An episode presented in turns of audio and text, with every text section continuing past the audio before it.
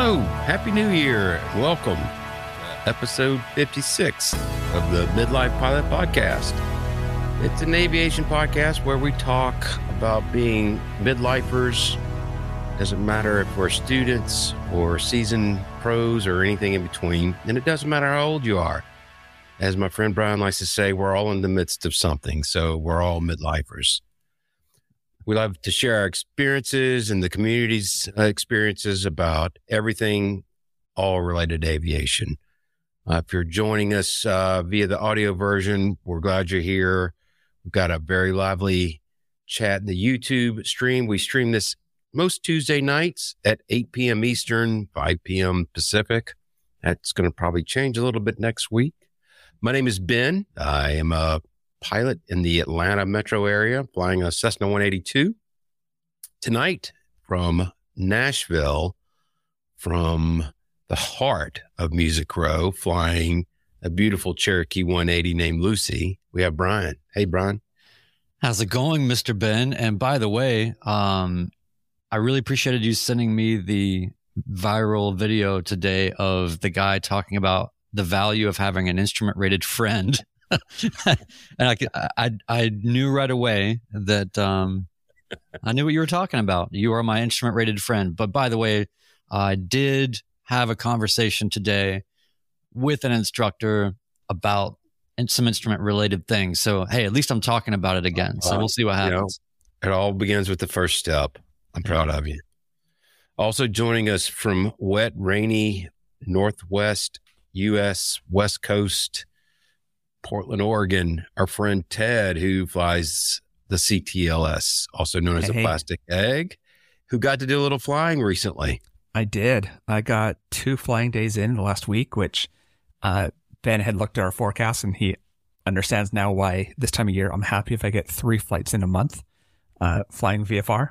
And uh, yeah, uh, the uh, uh, for the the live stream, the the background image was was from yesterday flying to the coast, flying into my favorite 1800 foot runway, which thankfully the uh, king tides are down. So the runway is actually dry instead of being covered in water. So yeah, That's it was good. a, it was a good set of flights and always nice to get out.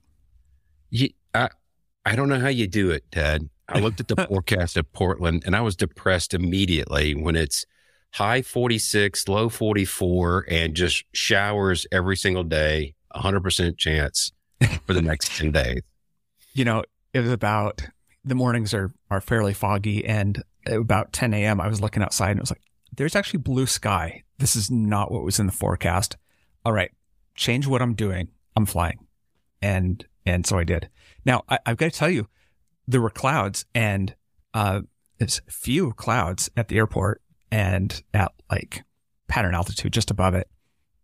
It's like, okay, that's fine. So I'm flying out and take about a 45 off, off, um, the, off the, the departure. Fine. That all works out. And the controller says, Hey, can you turn another 90 degrees left? I'm like, nope. any, any other heading is going to put me in the clouds if, the, for, for the next 30 seconds. It's almost and, like you're yeah. flying down a valley. Yeah. Yeah. The valley of clouds. Yeah. Well, for those uh, of you that are new, we broadcast again, as I said earlier, every Tuesday night, 8 p.m. Next week, it's going to probably be on Monday. Uh, a special treat coming up. The audio version of this podcast is available on iTunes, Spotify, or wherever else you get your podcasts. Feedback. Feedback is something we love. We're going to uh, read a few uh, emails we received. If you want to send us uh, any comments you love, any stories you have to tell, any accomplishments. We want to hear about it all. The email address is midlifepilotpodcast at gmail.com. Don't forget our merch store is back open with great items. Um, the link to the merch store will be in our show notes uh, or doobly doos if you like it. And um, hit the like, the subscribe, the follow. You can support us on Spotify for as little as 99 cents a month. Speaking of which, we've received three new supporters uh, since our last episode. Uh, I want to thank Sean W., Gary M., and Scott M. for uh, pledging to follow us and supporting the show. It it really is making a difference. Um, none of us are are going broke at this point, Tom. Thank God. Uh, but it does cost, in all seriousness, it does cost money to to keep this thing going, and uh, your support really helps us. And ninety nine cents a month. That's uh that's just one little, you know, while you're waiting for your sandwich, playing a few rounds of Galaga or something, right? Like it's not. Do you, do you have any Galaga machines? Galaga. Yeah, do you remember That is- Galaga? That is a great midlife reference. That was my go-to video game. Me too. Yeah. Did you know the cheat code where you could get they would never fire at you? N- no. Uh, I was like super into it. We don't need to go down that road too. Now wait, is this in the challenge challenge challenging stage, challenger stage, whatever the is it in one of those stages? No, No, it's in the just for the game. just for the entire game. Whoa. You could roll the, the high score over. You could play Really? it three hours on a quarter. How did I not ever know that? I was a geek at one point in time. Why don't we get back to the uh, get to the feedback? Um, uh, Brian, do you want to start us off with the first one? Yeah. So, and by the way, we love getting the feedback. Some of them have been rather lengthy, which is great because we do read it and we all appreciate it. Um, but for the sake of time, for us to include it, we're going to have to truncate some of these things, kind of like, uh, you know, how Ben does his checklists. So, what we have here is uh, Jim G.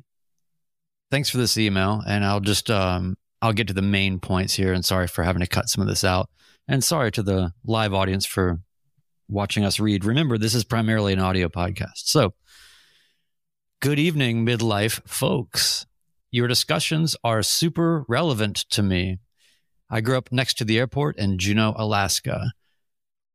Uh, he goes on to talk about family and flying um, and flying paragliders and a lot of neat things.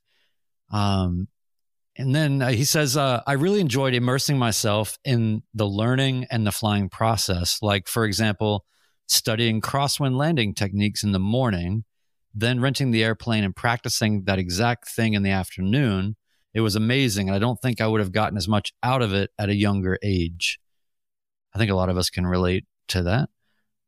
In 2016, I had to put it all aside for career and family reasons. I'm now 55 and trying to find a way to shoehorn flying back into the picture. I've remained obsessed with the dream by reading aviation safety cover to cover, listening to podcasts such as yours, opposing bases, aviation news talk, APG, etc. We live in Boise, but also spend time in McCall, Idaho, and Sedona, Arizona. That must be really nice. I would love to be able to use an airplane as an option for travel between these three places. The more I learn about the challenges of flying in areas with remote high terrain and weather, as well as the costs, the more it feels like a daunting move. However, your discussions give me hope that this will someday be possible. Sorry for the long email, just had to get it out. You don't have to use the whole thing. We didn't. Thanks again for the great podcast. I look forward to every episode. And he says, uh, to end here, he says, also, I just wanted to let Ben know that sadly it will be impossible for him to win the AOPA 170 because I'm going to win it. Just saying.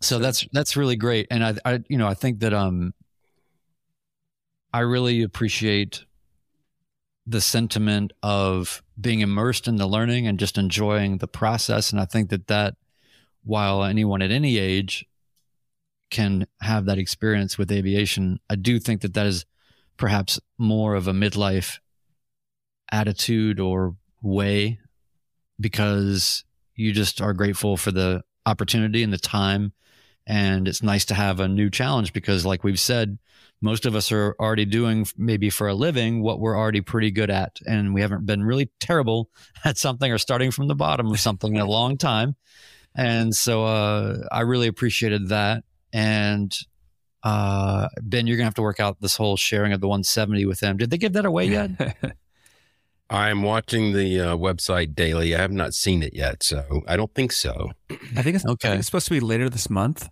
and they so, uh, they surprise people by showing up at the person's airport and and giving it to them. Kind of one of those uh, I don't know, coming to your door with a big check, but it's going to your airport with a nice plane. Ed McMahon shows up with a 170. So, so uh, anyway, that's that's all I wanted to say. Is just I really appreciated the, the attitude about it, and and as far as his challenges, maybe Ben, you might have some insights on, uh, or maybe you also, Ted. One of you guys might have some insights on the challenges of flying in those areas and what maybe we can suggest or point him towards. Well, I wanted to point out a couple of things in there first. He so he started in Driggs, Idaho, which is eastern Idaho, in a 172 XP, which he says is complex high performance. So is tell me, is that the variable prop and and over 200 horsepower? What what is yeah. the XP? The Hawk XP. Okay. Yeah. Okay. Um, was that one that there's there's one over at Tullahoma? Yeah. Somebody was okay. Yeah. Uh, and then he said that he moved to to Nampa, Boise area, and and switched to a, a re- regular boring 180 or 172.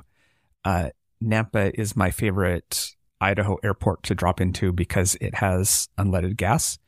Uh, they have a nice little uh, restaurant there, and uh, the uh, the airport code always cracks me up because the town is Nampa, N A M P A, and the code is M A N. So they switched the M A N N A M thing, which I don't know. In my brain, it kind of works out well. Kind of cracks me up. but he's he's talking about flying from from Idaho to to Arizona in on that same it's the the Utah corridor that I've done twice now. So I don't have a ton of experience at it, but it is it is in the range of things that you can do as a midlife halfway decent pilot. Well, and to his comment, uh, learning to fly in a high performance, um, it took me a bit. Uh, things just move a lot faster, and it just you have to push through. I, I hate using that term for people trying to learn things, but things start to click into place over time, and it just takes that repetition, those memory items. It just over and over. Uh, ex- you know, repetition is the mother of all learning. So uh, that's my only advice: is just hang in there and keep pushing through. I, it seems like he's now switched to a, a 172, but the, the high performance, you know, once you get it, you're going to look back and go, oh, well, that makes sense now. So, yeah. We want to move on to the next one um, from Rob G. And I'm going to truncate his as well. Uh, it was a little bit long, but I very much enjoyed it. And as a matter of fact, uh, Rob and I traded emails. He is based out of the airport that I did my commercial check ride. And so Rob says, Hello, midlife pilot crew. I am a recently certified midlife pilot and a proud member of the midlife community, first generation pilot. But he had the bug from the very first time he flew in a commercial airplane, which a lot of us do. Got my first chance to get behind the controls of a GA plane at the age of 23, and he took his discovery flight. And as a lot of us, uh, for me personally, it was my 30th birthday. It took three hours and then had to hang it up immediately.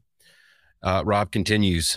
My girlfriend at the time, now wife, probably laid down the ultimatum and told me that I was going to be choosing flying or I was going to be choosing her. And he said he chose wisely and didn't become a quarter life pilot. Fast forward 20 years, three kids, many jobs. He pursued his dream and started his training in May of 22 uh, outside of the North Carolina area. Um, unfortunately, his wife is still not wild about the idea of his flying. So the immediate family is off limits for being in the plane, which again, that's a very common theme that we hear all the time. Uh, as that experience builds, you take them up for shorter flights, take them for a lap around the pattern, get them used to it, let them dip their toe in the water.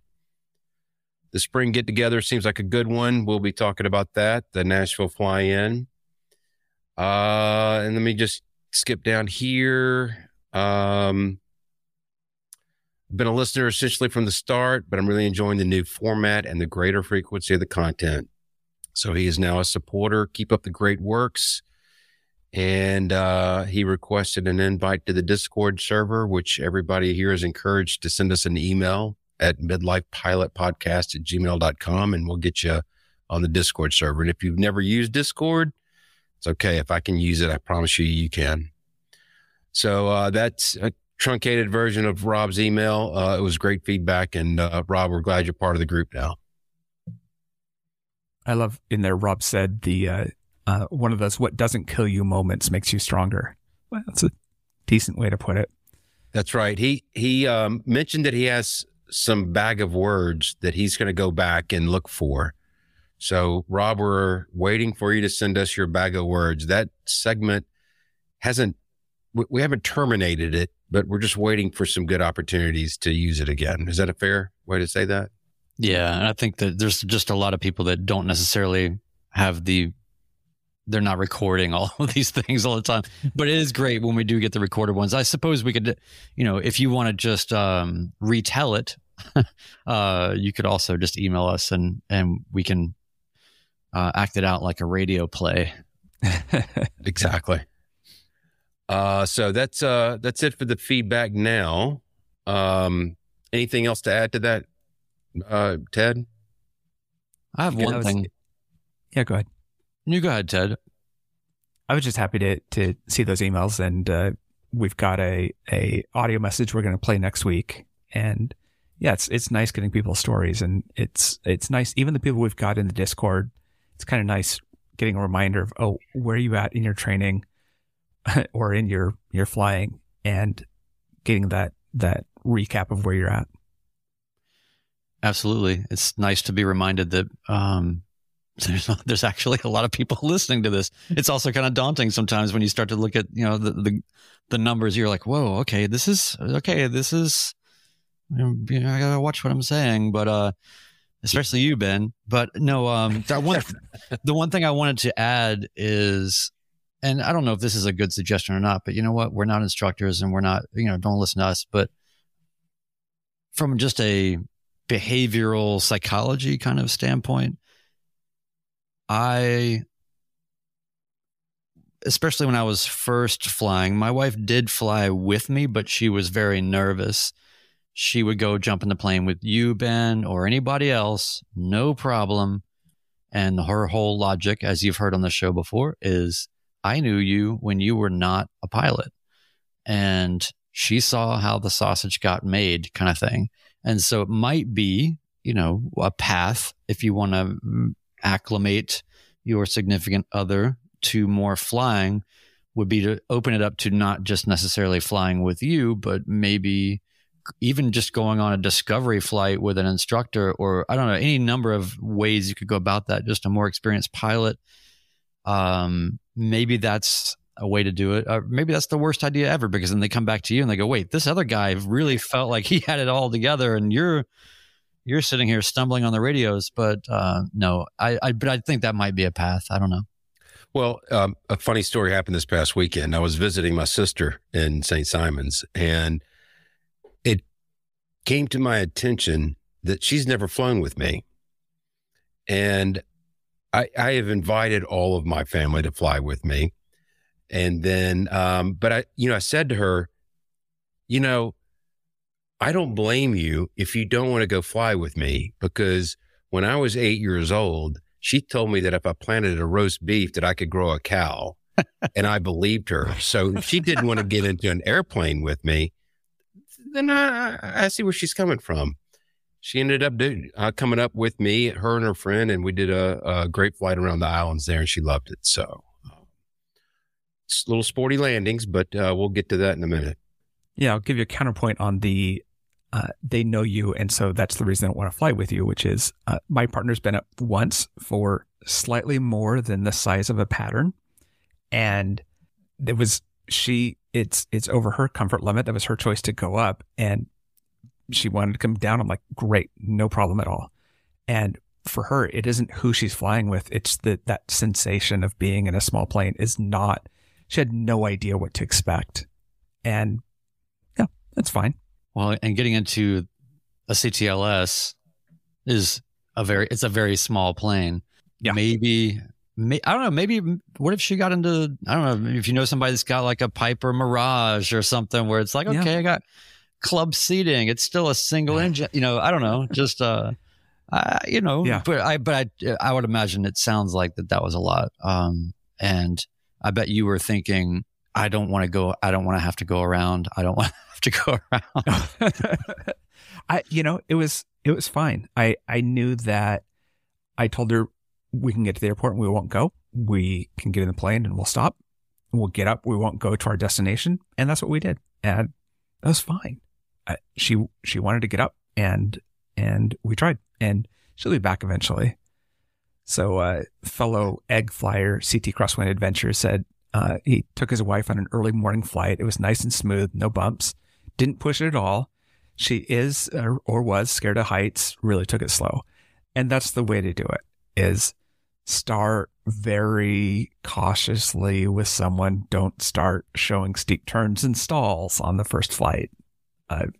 hmm Yeah. I think also it's a tendency for us pilots to just assume that they're going to feel safer if we uh, are a fountain of all this knowledge and details about all of the things about the plane. And I think it's important to read the person. I've definitely had scenarios where it's actually better to just not, you know, have the pre flight done before they even get there, walk them right into the plane and just get going and just give them the bare minimum of what they Yep. need. I think that sometimes we tend to be empathetic and we pick up on their nervousness. And then the way we react to it is to start getting into, you know, aerodynamics and, you know, all these things. And, and you start providing them perhaps all these things that they hadn't even thought about that, you know, that, that could be a failure or I don't know. So it just depends. You got to read the room. You know, I think that's the main thing. And we have a whole episode about this, folks. If you go back, uh, we have a Yeah. flying with your spouse episode we went down and deep on this, but it's it's always going to be a relevant topic. So I'm glad that people it are is. writing about it. And it, spouses or just other passengers in general. Um, Yeah. If you're taking an angel flight, you might have a really nervous passenger. So it, it applies across all different boards there. definitely thinking about how much you say out loud. You may not want to give that departure briefing about when the engine fails, we will crash stra- straight forward plus or minus 30 degrees. Yeah. Or the one I've been doing lately. I, I don't like the when it fails, but if the engine fails, we'll swim because I'm taking off into into water. And I I guess people are nervous about hearing that. So I I try to say a lot less. She was just listening to to one of the videos that I was doing. She said, "You talk to yourself even when I'm not in the plane." Like, oh yeah, probably more. Here's one. Here's a briefing that you probably don't want to tell. It was the one that was given to me by my flying mentor from South Georgia. We're getting in his airplane for the first time, and he says, "You need to buckle your seatbelts. You know why they're there, right?" And I go, "Yeah, you know, keep you from hitting your head." He goes, "Nope. When we die, they're going to know exactly where to find the bodies. No. Yeah. yeah, that doesn't that doesn't help too much. Doesn't breed uh, confidence." Yeah. I'm sorry. Well, I was going to say, why don't we go ahead and switch gears and get to our topic of the evening, uh, which is crosswind landings. Um, we had come up with this topic, I think, prior to this, my most recent trip, but having the landing experiences I did, I felt like it, well, it's super relevant now because I had some, some nice gusty, challenging crosswinds. And, um, Brian, I believe you have something an excerpt out of one of our. I'm a little reluctant to call it our Bible, but one of uh, the instruction manuals for flying, which is the Killing Zone, which we suggest that everybody read. Uh, I'm reading it for a second time now, but um, there's um, there's a definitive section in there that that addresses crosswind landings, and and we can get to mine uh, after you maybe tackle that. Sure. I just thought that it would be wise to start with some some sort of text, and there's uh, so many interesting little small narratives in this book. So I thought that I would just read one of those small narratives. I don't think we'll get into his the author's breakdown of all the things, but I think that it's a a good talking point to to start with. So he calls it a a killing zone survivor story, um, and I'll just read that for you real quick says, and this is on page 135 in the approach and landing section, if anybody's wondering. My time in the zone was a rather uneventful one, except for one instance. I had accumulated about 124 hours of total time, thought I was a pretty good VFR pilot. This particular flight was one where I would not only build total time, I would also satisfy the long country, long cross country requirement for my commercial certificate. I was flying a Cessna 152, and I remember it was equipped with long range tanks. Having flown from Kinston, North Carolina to Roxboro, where I would pick up my wife for a day trip to Hilton Head, South Carolina, I felt confident about the trip. Despite the ever present forecast of thunderstorms in the middle of the summer, the weather was beautiful. My wife had not flown with me much, so I wanted to make a good impression. Right? Here we go. I pointed I pointed out the visual checkpoints along the way. She was duly impressed when the island came into view. Gosh, Ben, this is almost going to be your story. So he says, uh, I could tell that the wind was noticeably steady, onshore breeze. The runway at Hilton Head runs relatively parallel to the shoreline, so this presented a crosswind from my right as we were advised to land on runway three. The runway is lined on both sides by tall pine trees. Even though I had set up the landing well, tracking the center line and the whole time using the side slip method, I did not count on the trees as being such a good windbreak. Right about 20 feet above the ground, I suddenly lost all of my wind. I lost my I also lost my concentration. This led to me, or this led to my having too much crosswind correction for the actual winds at the runway level, and I was not quick enough nor experienced enough to compensate. We touched down more sideways than I ever had before that day or ever since. It was ugly. I never had heard such a squalling of the tires nor been thrown sideways in the seat. As I looked up, I could see that we were heading for the runway lights off to the right, so I kicked hard left rudder and simultaneously mashed the brakes. The tires chattered with protest, but we stopped without hitting anything. Both of us, shaken from the experience, we taxied to the ramp where someone asked us if the crosswind was bad. I just smiled sheepishly and said, Yeah. so, uh, this was a former student of the author who now flies for a regional air carrier and has written several books of his own. And the author notes that his experience was not significantly, diff- significantly different from some of the sample accident reports. Um, this case, in this case, this guy Phil, he did not lose control to the point where the airplane ran off the side of the runway, but others have not been as fortunate. It's it's ironic. Um, I when you're close to the coast, you're you have a lot more opportunity uh, for these these experiences. I, I first want to start out saying it doesn't matter if you've got a hundred hours or if you have 990 hours. Landings are, are tricky. No two are ever the same. And when it comes to crosswinds, you've you've got to keep doing them. It's um, I, I'm very fortunate to live in an area where there's four airports, and each of the runways at these four airports are oriented in different ways. So you can find a crosswind on any day of the week as long as there's wind blowing and I, I'd taken advantage of that. Um, what was interesting for this uh, trip to St. Simons this past week, um, I have it pulled up, and it's so it's got two runways, two paved services, fourteen. I'm sorry, sixteen and thirty-four, and runway two, two, and four. And the the big jets, the heavy irons were coming in on two, two, and I was following in behind them and there was a couple of airplanes coming in on um, runway three four. Now these these runways do not intersect, um, so you're you know it's legal to land on both of them. Uh, they're completely separated. So as I'm on, I'm on about a five mile final, and I just listened to the ASOS the second time, and the winds were at it was like 260, 14 gust into 24. When I got to the five mile final, it was 300, 14 gusting 28. So oh, I called an audible and, and flew over runway three, four, entered the left downwind and into the pattern. What I didn't anticipate, and I'm glad I have this experience because it's not the end of the world, but I was high and fast, and I needed to get down. So I used full flaps, which I don't normally do in gusty conditions. But it was, and the gust factor, you know, was almost 10 knots.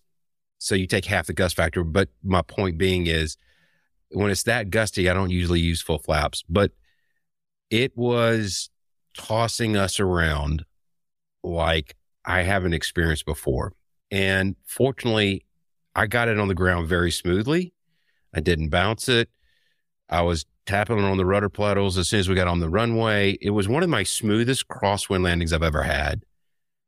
And y- y'all have met Terry. She's talked about this. She knows when I'm working really hard for a landing. And when I'm not working really hard and I don't do a good job, because she'll call me out on it. But she she made a point going, that was pretty impressive. And and I don't get that from my wife, nor do I ask for it from her, but she she was pretty impressed with that one. Coming home was a different story. Um, McCollum, uh, our our home base, runway 927, we had winds from 310. It was 14 gust and 22. And uh, AJ's in the chat. He'll tell you there's a rock quarry, maybe 200 feet off the uh, runway. The wind will get down there and do some squirrely things. I intentionally landed long. I landed with only 20 degrees of flaps. And not, I'm not going to say that I butchered it, but it took me a little bit to make sure that things I didn't need to go around. It was, it was, um, it was, I was sweating bullets on that one. And again, rightly so. My wife said that one wasn't as good as your last one. She was very kind about it. But I, I tell these stories that, so I just, I'm, I'm at 992 hours and I still struggle with this. No two are going to be the same. It's okay to talk about it. It's okay to say, that wasn't good. What can I do better? And go out there and practice them. Uh, my personal minimums, my personal minimums, excuse me, are what the uh, max demonstrated crosswind for our airplane is, which is 15 knot crosswind component. I, I've landed in that and I feel comfortable with it, as comfortable as you can be in any crosswind landing. It's, I, I am watching that on my weather brief as much as I'm watching for icing, as much as I'm watching for thunderstorms, as much as I'm watching for anything. It's just, it's one of those things that I don't care how much I practice it, it still makes me nervous. I, um, I learned on a small field, as I say a million times, but this short field with tall trees and everything else set sideways on a in a in a valley, and it always had such weird winds. I was so happy to get to the to my big airport with crossing runways, and uh, so I had some choices there, and uh, yeah, but I still like going out and and practicing, and in fact, the next two videos I'm working on are both wind related videos. And there, I guess part of it is I don't expect that the landings are going to be pretty, right? I'm happy just to get it on the ground in the correct direction and do a decent job at it. It's, I guess it's there. It, it's a different goal. It's, it's not about making this, the smoothest, perfect butter uh, landing or anything else, right? It's, it's man, sometimes, it, eh, well, especially you just don't want to let it float down the runway. At least that's my, my experience. And, uh, uh, Killing Zone actually, the, the section right before crosswinds is talking about soft field landings and says, don't try that with crosswinds because you'll sit there and you're, you're trying to bring it in and float and get all that extra speed off before you land. So you're spending that much more time in those last few feet, just, just floating, letting the, the crosswind throw you around. I thought that was a really interesting, um, combination of, of things to talk about the, the soft field and the, the crosswind right next to each other.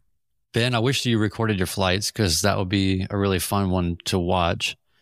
My thoughts um, about the narrative and the killing zone that's mentioned that the thing that stood out to me is that when you are in your first maybe 200 hours or even onward from there, when you're just lower, lower time, you are trained to do those types of landings, but it's always about that one extra variable that stacks up on you in a moment that is the quantifiable stuff of experience. You hear people say the word experience all the time, but that's what it is is this guy coming in and realizing when you come in between the trees that that that wind very well can and in this case did just absolutely disappear and you got to be ready to not be in an overcorrecting uh, you know position longitudinally or, or whatever it was and that's what he got out of that and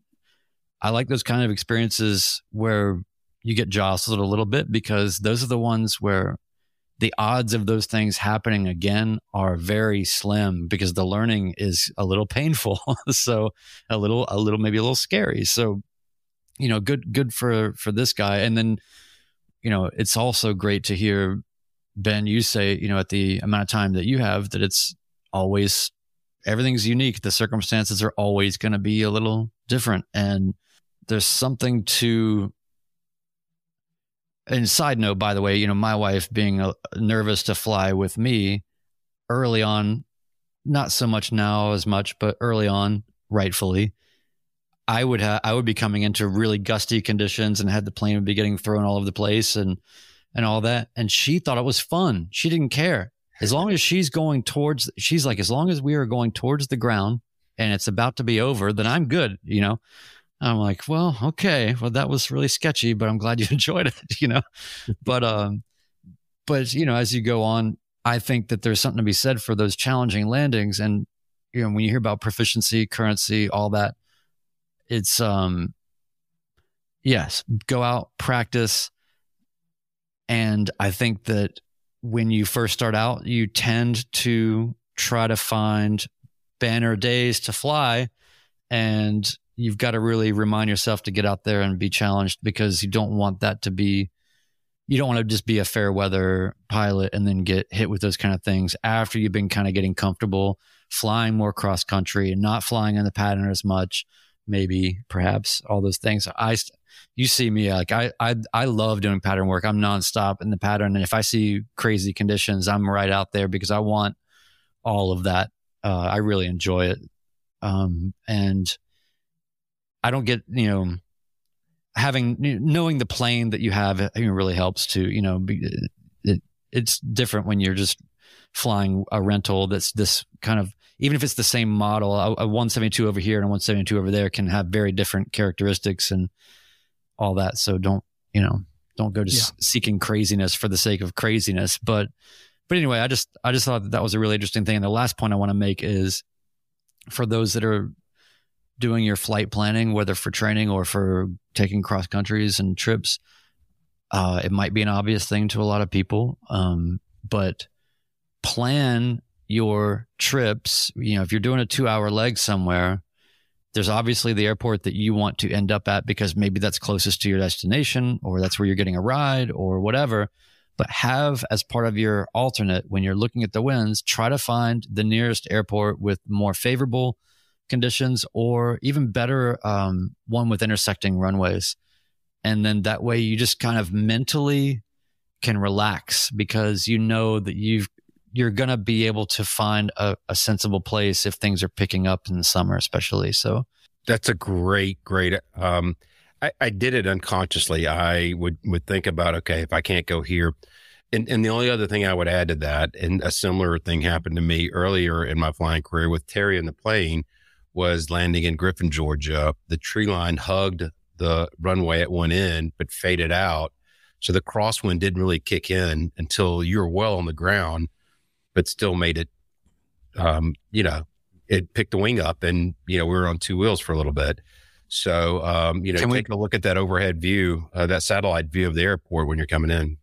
Yeah. And can we talk technique for a second? I'm curious how, how do you, how, how do you, um, cook and cure your your crosswind landings? What is what is your technique? Shake and bake, baby. Shake and bake. um, I I like the crab method. I like to uh, point the nose into the wind, um, and if I can I can slip pretty easily if I'm too high.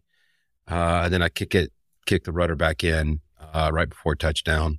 Um, the wing low, I'll do it sometimes, but it's I just I like being I don't know flat on the horizontal plane and just pointing the nose into the direction of the wind. That's just me though.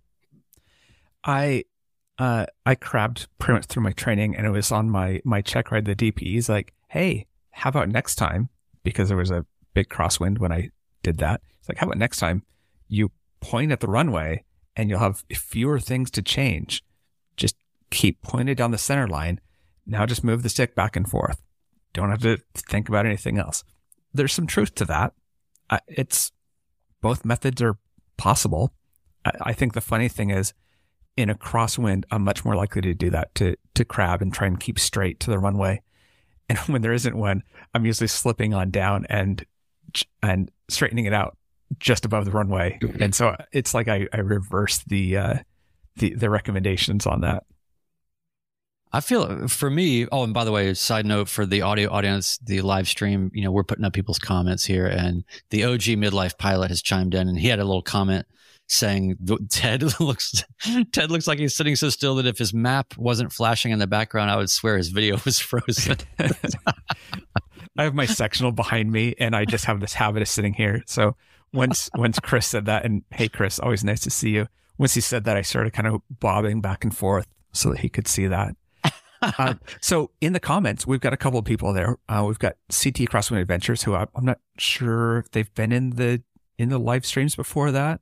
Uh, we've also got Havoc Aviation, uh, definitely first timer. Cheryl, uh, first timer. So really nice to see. Uh, nice to have you join us in in our little live stream world as we're as we're doing this. Yeah, and so one quick technique thing. I, I think Ted, I'm uh, well. This I okay. We are not CFIs. We are not yeah. qualified. No. Um, I prefer to not wait to the last minute and then swing the nose around. I don't like being in ground effect and then starting to really gauge how much correction is needed. And oftentimes when I feel like I've done that, I feel like I'm creating a little bit of an oscillation or, you know, in that little fine tuning moment. And I just feel like it's a little too volatile of a place to be to be sorting that out. Now, maybe if I'm a better pilot, then that changes. Um, but ultimately, for me, I like really focusing a mile out. I'm I'm dead focused on longitudinal alignment and center line, and I'm I'm already fully in on the rudder, you know, on the slip to to gauge kind of like what you were saying, Ted, right? Where it's like, let me just go ahead and just dial this in, and then I'm just rolling things back a little bit as I go, but I'm in a little bit more of a static uh, state state of flying, I suppose. You have to obviously gauge your approach for that, and you know if you're in a slip and you got to be in, do what's right for your plane or whatever. But for me, generally speaking, I get it aligned. I get the nose aligned way far out and br- let the wing be low. It took me a minute to get used to doing that in a low wing because I, I was paranoid about, you know, sort of coming in at an angle like that. But when I started to realize how absurdly um, pitched or whatever, like I would have to be to, to hit the wing, it would, you know, it's not going to happen. So anyway, that's how I do it. I don't like to swing it around there at the last second, but, um, yeah, you know, who am I? Well, I, let me do it. I'm inspired quick, by the I'm sorry, Ted. Let's let's do a quick uh, uh, go around the table here. Um, uh, ben, you said your kind of crosswind limit now with a thousand hours is 15 knots, which is what the plane's rated at. What were what was your limitation, either imposed or on you as a student? Um, it was 10 knot crosswinds as a student. Actually, started out I think it's seven, and then that instructor left, and whatever for whatever reason they bumped it up to 10 knot crosswind. Um, that was my limit. Uh, Brian, what were your limits as a student uh, and as a young pilot? At the point of check ride, my crosswind limit or minimum was nine knots, I think. And then I pretty quickly after getting my certificate, went out and in one of those kind of perfect, consistent direct crosswind days and pounded out about nine or 10 landings with about a 10 or 11 knot crosswind. So I raised my minimum. That was the first thing I ever raised on my own, you know, and uh, made it, I think, 10 knots. And then, uh, you know, and then now um, I'm also at max demonstrated for the Cherokee. Um, so yeah, I, I've, I've felt now um, the absolute most of what can be done, and I wasn't deterred, you know, by that. I, I feel like the the the risk goes up at that for sure when you're when you're landing with those real strong crosswinds. I my limitation now is the same, which is 15 knots, which is the the plane's limitation. When I was a student, uh, when I first soloed, it, was um, five knots crosswind and 10 knots of wind. So they're really low, and that was that was fine as a student. And it's just that process of of learning what you can handle and not jumping into it. Yeah. So anyway, I thought that was interesting. Is is we've all kind of raised ours in over time, but certainly not one of those where you're like, well, it's uh, it's a nasty day. I'm going to go uh, right out of my check ride and and try this, hit full send and do it. Yeah, it's amazing how how quickly you can go from being rightfully very nervous about it and it being a huge factor in your flight planning and you know all this to um not being that concerned about it.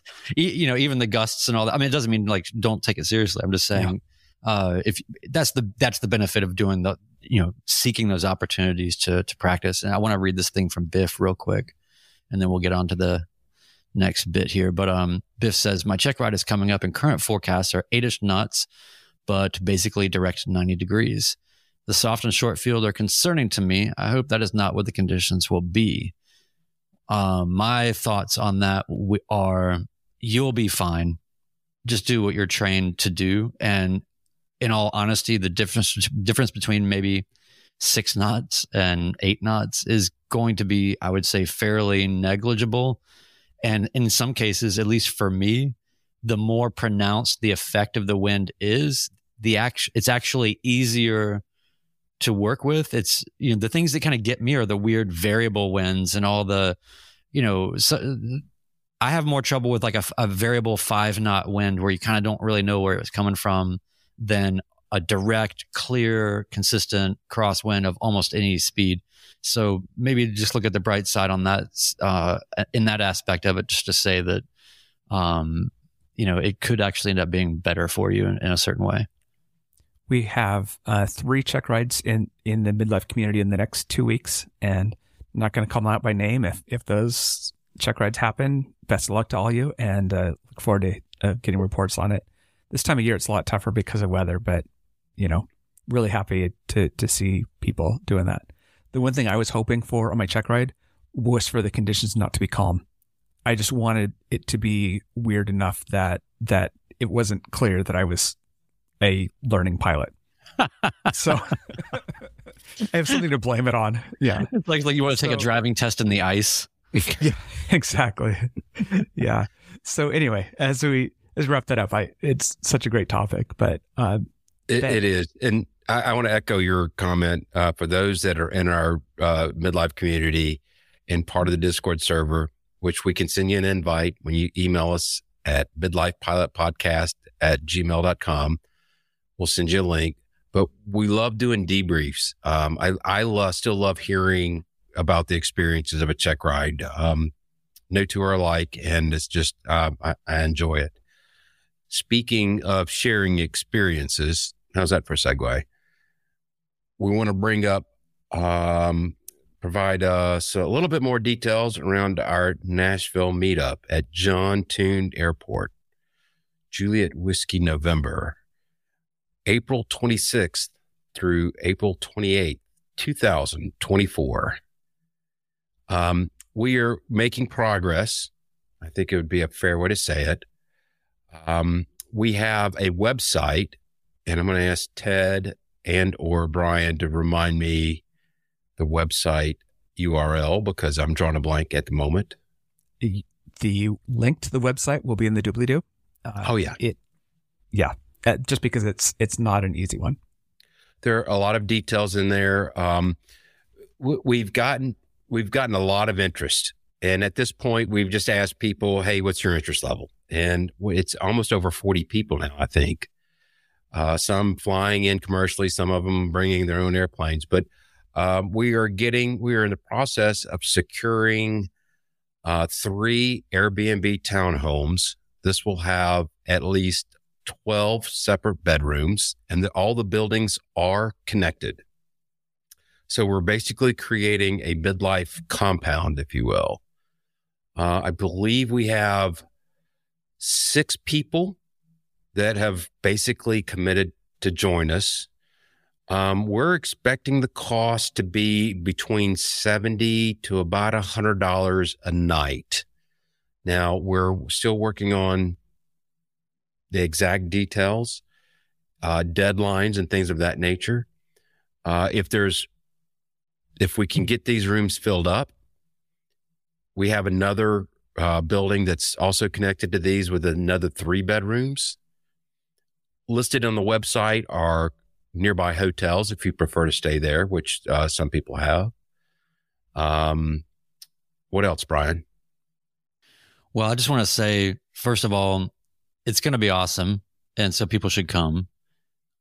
Granted, we're just doing this thing and you guys do you know, if people show up great if if if half the people of the 40 show up that'll still be absolutely incredible we are so overwhelmed with the response already that um you know, I don't even really know what to say about that. But I will say that um, the area where the compound is is in an uh, it's on the the main strip here actually in my neighborhood which is just a couple miles from John Tune Airport which is where everybody's planes will be and where we'll be going out on adventures and to local attractions and such all detailed on the website so I'm just saying it's going to be a really good time. And I think that there's going to be some people that are here strictly for the fly in.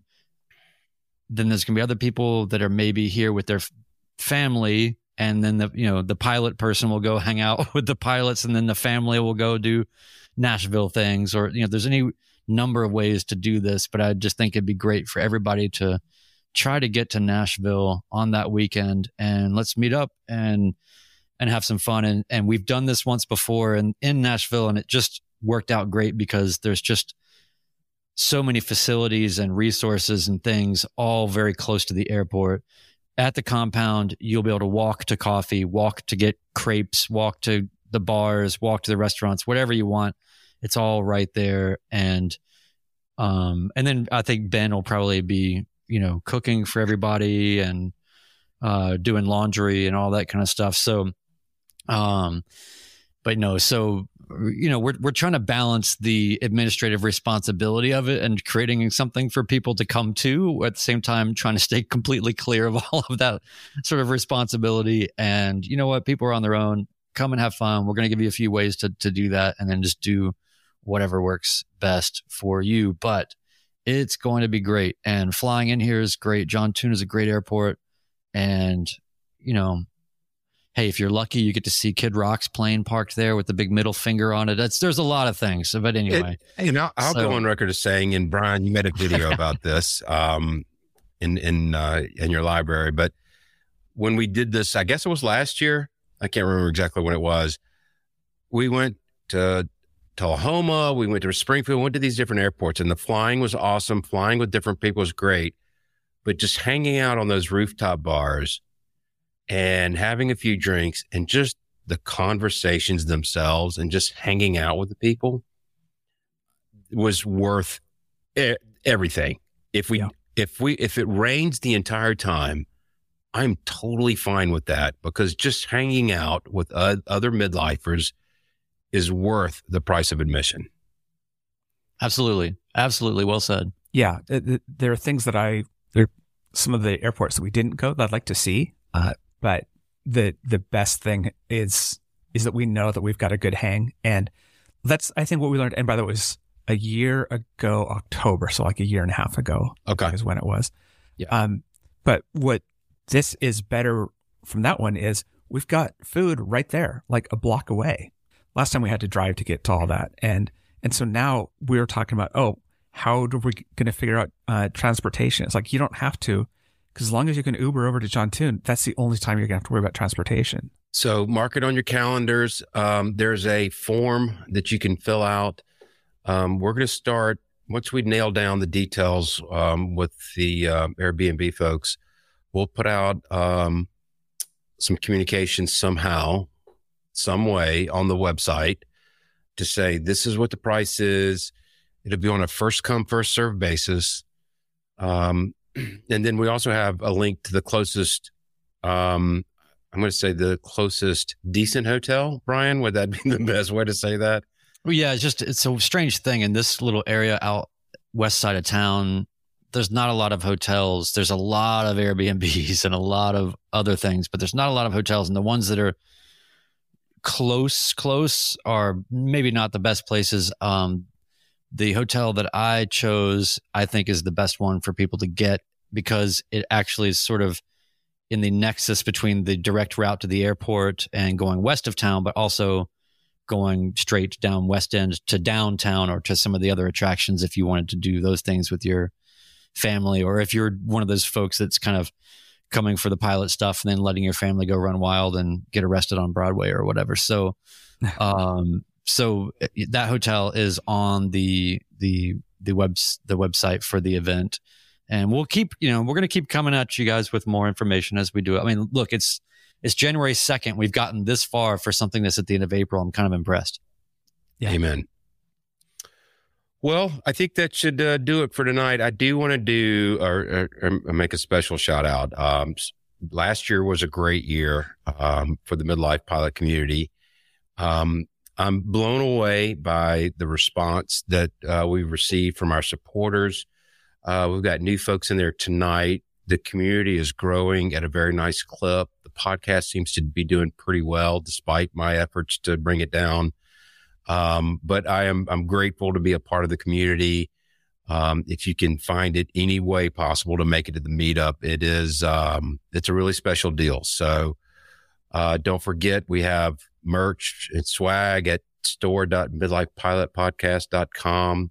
Uh, it'll, the link will be in the show notes. And uh, yeah, I just want to thank everybody and uh, want to call it a night and uh, sign off for episode 56. Good night, everybody. Thanks for joining us.